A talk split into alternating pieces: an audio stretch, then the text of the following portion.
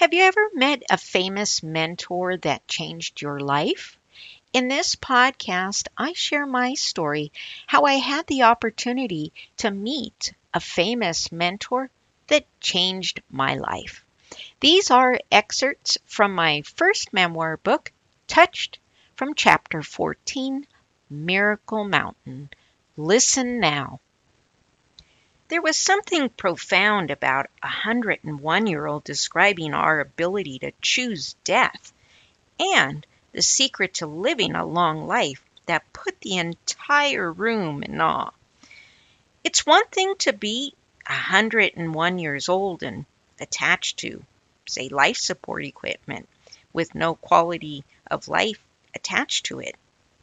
But quite another to be busy making pottery every day with little sign of slowing down unless it was Beatrice's choice.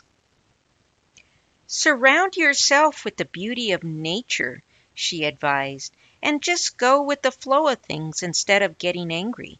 Keep busy, be scandalous, eat chocolate, be in love and be loved, be compassionate with yourself and others. Have a pet. Annie asked Beatrice to describe a miracle, to which Beatrice replied, To discover the miracle in each human being. It was a great honor and pleasure to meet a national treasure like Beatrice Wood. I kept in touch with her after the video shoot, and she responded to each letter.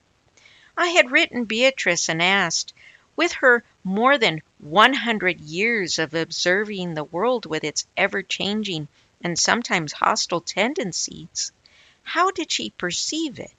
And what recommendations might she have for dealing with it?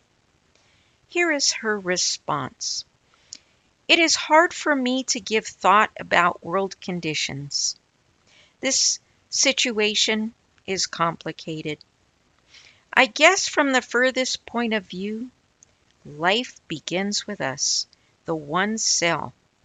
And if we as individuals can be decent, we affect life all around us. But as I write this, all of us get caught up in desires for power or jealousy or wanting lots of money. So I can only repeat what all the great philosophers have said. Man, know thyself. If we can face the negative things about us, we can dissolve them. I want to thank you for tuning into this podcast episode. And if you like to listen to more of my podcasts, you can go to leapintoyourstory.com. And if you like to read and purchase my books, you can find them at Amazon.com under VP Andersen and Victoria Andersen for my nonfiction work. Thank you for tuning into the Leap Into Your Story podcast, where you discover your inner story, break down the process, and meet others who've done it so you can leap into your own story. Remember to visit our website at leapintoyourstory.com and enjoy even more great episodes like this one. Again, while you're there, subscribe and like to us via your favorite social media network. We're looking forward to seeing you next time on the Leap Into Your Story podcast.